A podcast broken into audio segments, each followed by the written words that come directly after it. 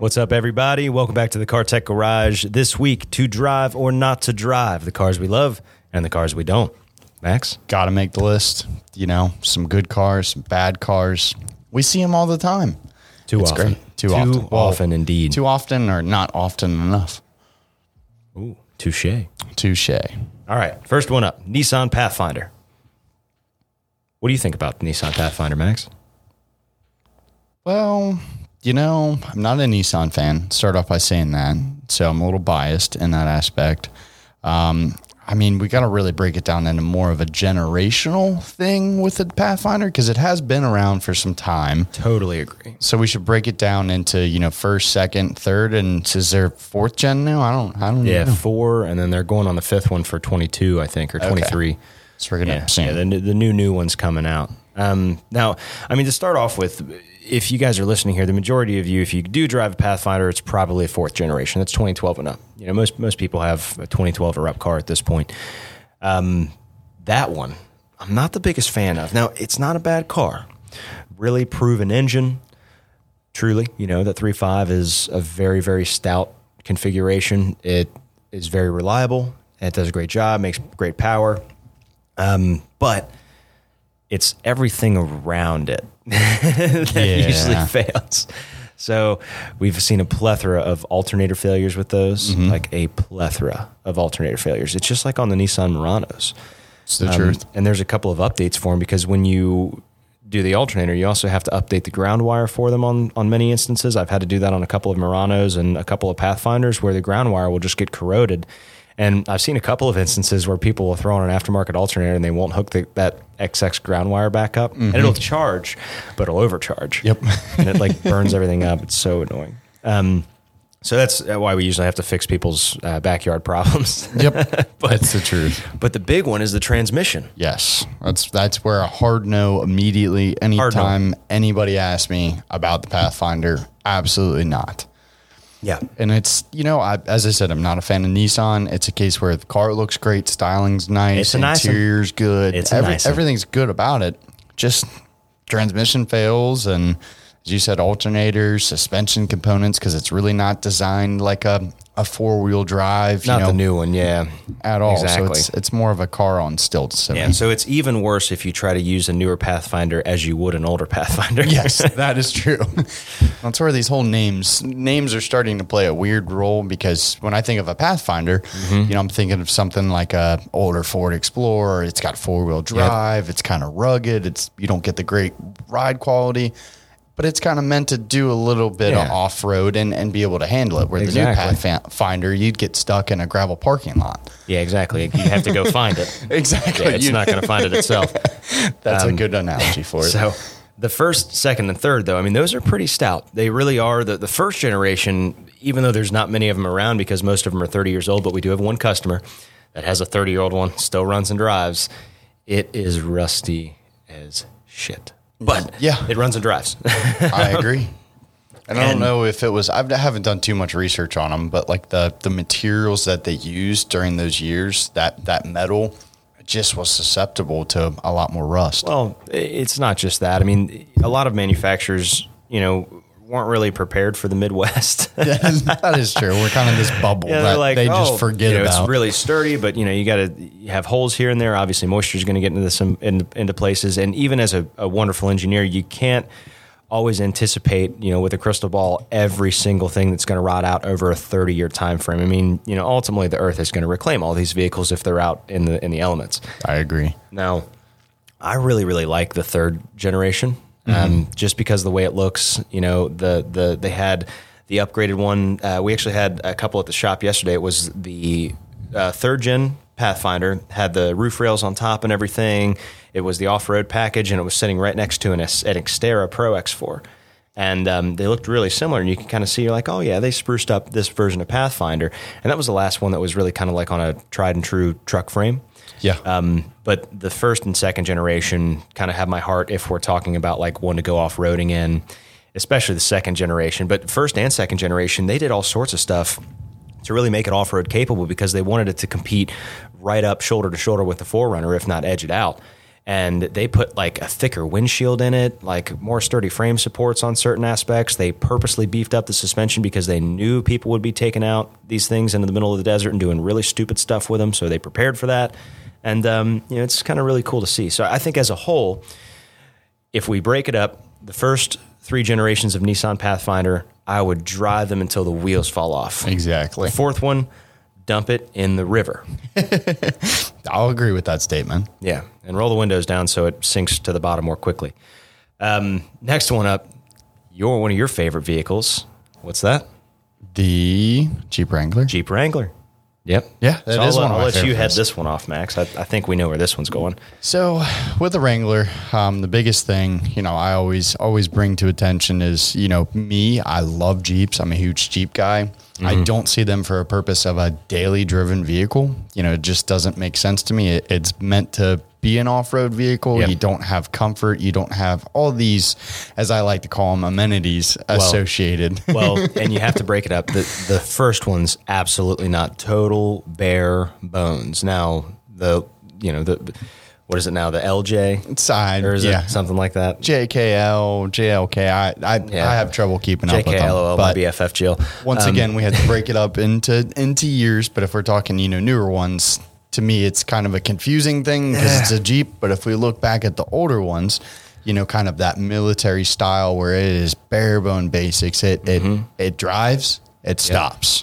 Yep. That's about all there is to it. And by drives, he means drives over anything, as you guys know. I mean, the, the first Jeeps, you know, made by the American Bantam Car Company, um, contracted by Ford to build the majority of them, and then ultimately coming into the culmination when AMC started to build the first, you know, Jeep CJ5s. It was before the Wrangler, um, and that's obviously the vehicle that transitioned into the Wrangler under Chrysler Corporation. Um, and they're really just rugged, durable, badass. I mean, they they were meant to be. There's a couple of stories. So the Jeep, um, the name Jeep, there's a little bit of mystery surrounding why it's called Jeep because they started it out and they ended up calling that, but ultimately it got the nickname Jeep on the battlefield because initially it was just the military general purpose vehicle.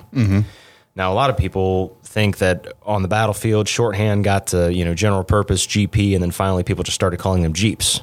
But if you look back in cartoon history, and something I think is really funny, when you look at the old Popeye the Sailor Man uh, cartoons, there was this dog animal, some type Okay, of yep. super powered, you know, little creature that had like super strength, just like Popeye did when he was eating spinach. It was like this thing was always eating spinach, and its name was Jeep.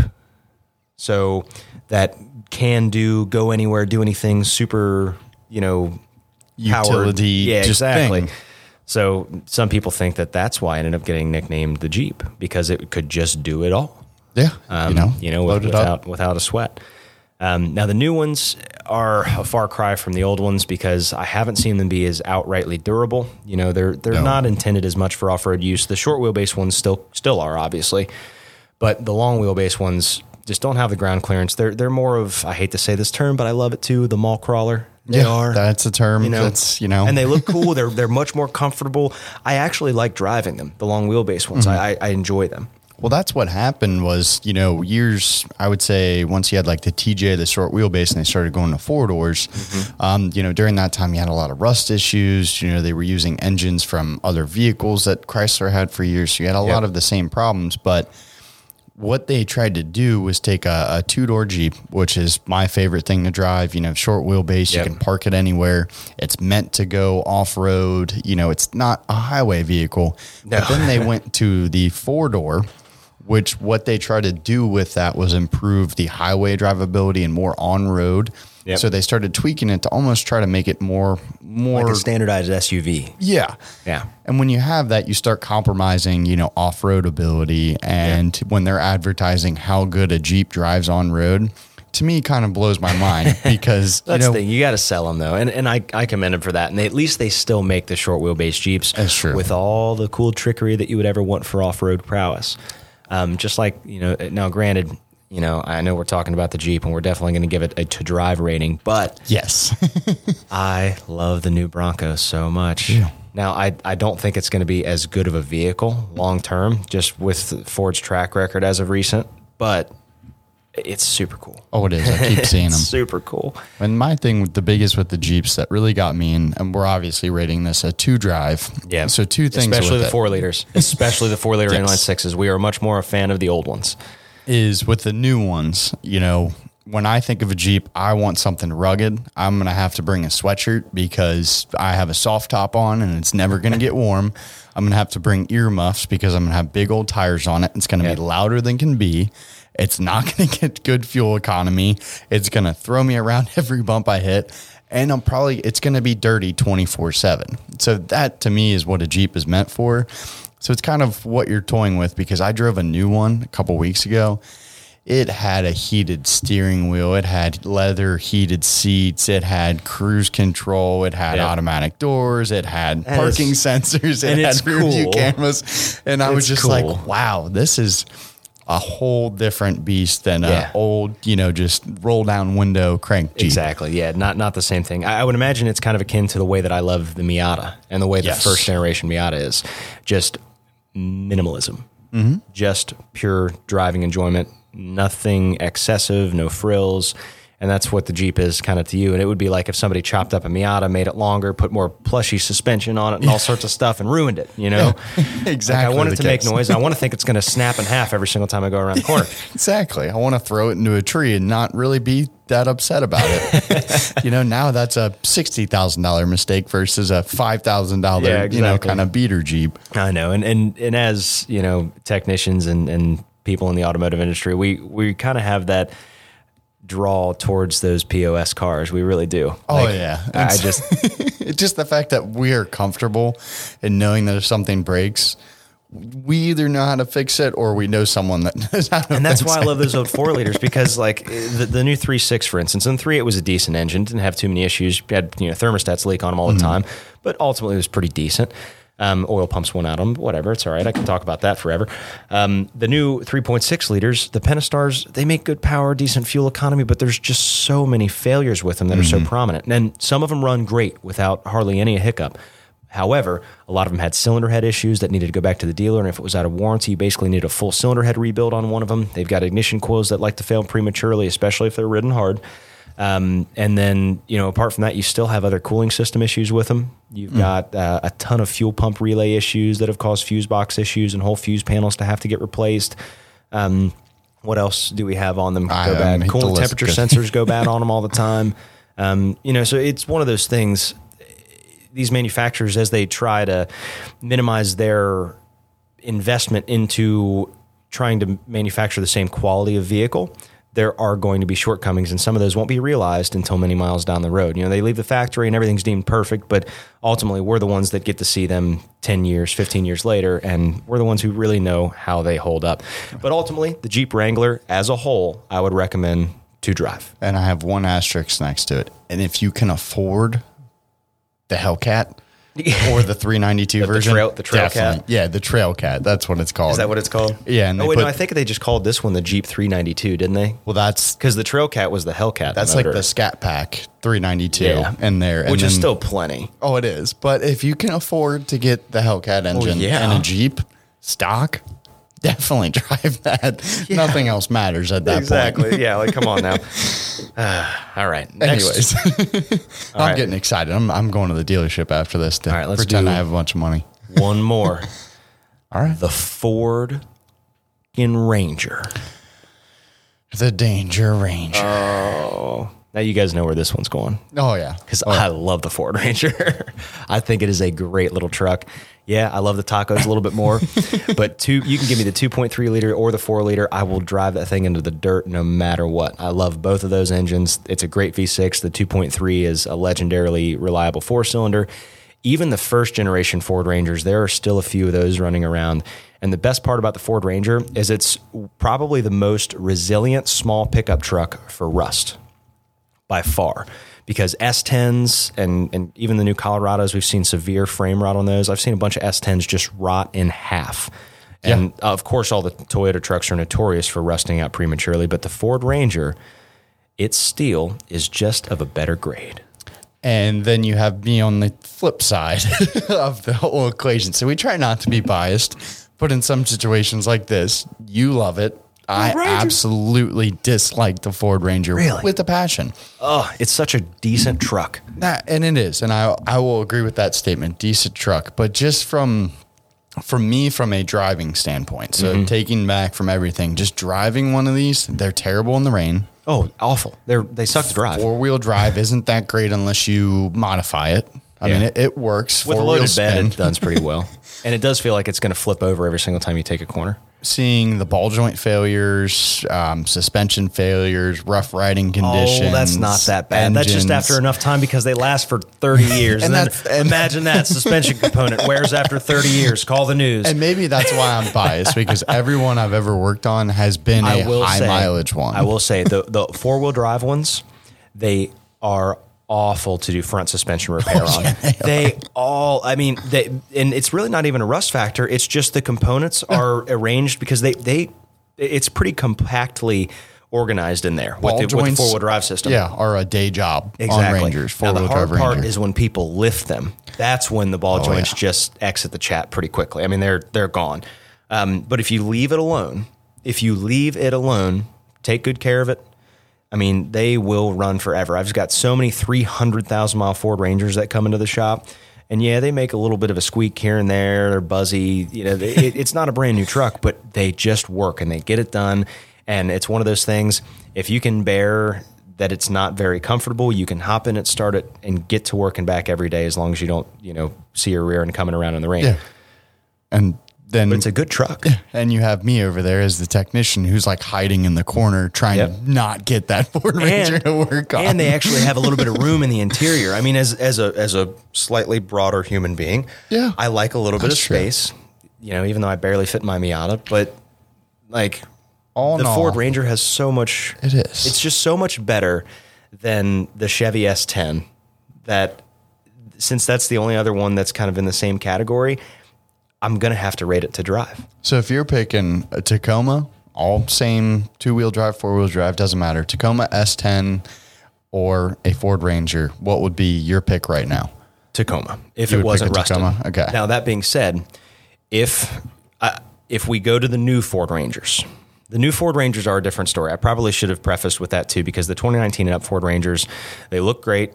They are a little bit small inside. Um, I've already seen some premature failures with them. We've seen differential seals, axle seals go bad with them. But the Um, one the one that had 2,000 miles that 2,000 miles. all four struts or shocks, I can't Both- remember. yeah, both rear shock absorbers were blown, and I mean, And the left front. leaking. And the left Oh front yeah, yeah. It was, sorry, it was both left side. You're right. It was both left side. Yeah.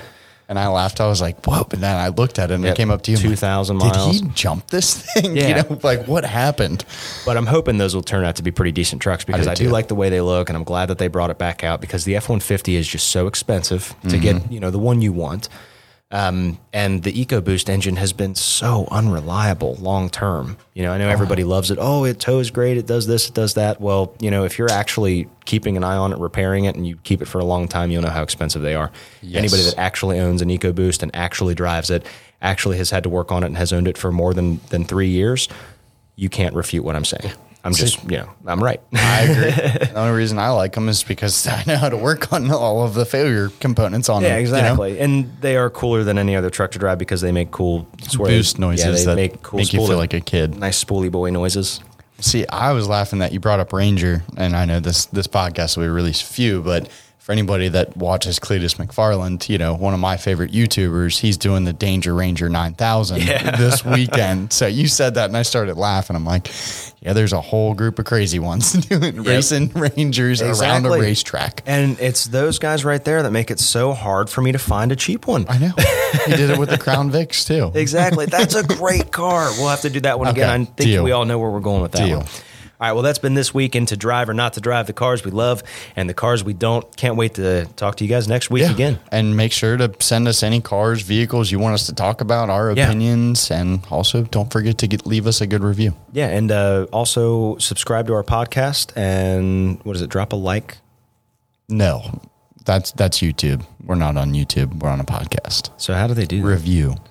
Review, Review. I just come in here and talk on the microphone. Max handles pretty if much everything else. so if this goes on YouTube, drop a like. Nice. If we're doing a podcast, Leave a review. Review. Make sure to subscribe to our podcast so you get notifications Good. whenever we drop a new one. Good. And we love you. Okay, I got it. Bye.